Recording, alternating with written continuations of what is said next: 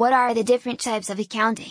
Accounting is the field that attracts multiple job opportunities for the related professionals. But what are the different areas in which accounting is used? Well, through its types you can easily look into the different areas the accounting serves. Corporate accounting is one of the major types of accounting. It's major as it is used by the companies involved in the corporate world. This type of accounting mainly deals with filling the financial data of the company. Not just filling, but they also handle the same.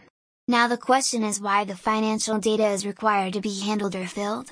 Well, this helps with the purpose of compiling the tax and external reporting. The professionals working in corporate accounting are the corporate accountants. Their role is to use accounting methodologies for maintaining the accuracy of the financial records of the company. These records are used at the time of decision making to lead the growth of change in the company. For your financial accounting assignment help, you can dig deeper into the corporate accounting concepts. The second type of accounting is known as public accounting. The professionals working in this field are called public accountants. This is a field of accounting that deals with external clients. Their role is to assure the clients of their financial statements. They look into the client's financial records and complete them with accuracy. Public accountants are often seen working closely with the financial reporting along with the tax regulations. This kind of accounting requires professionals to have strong problem solving and communication skills.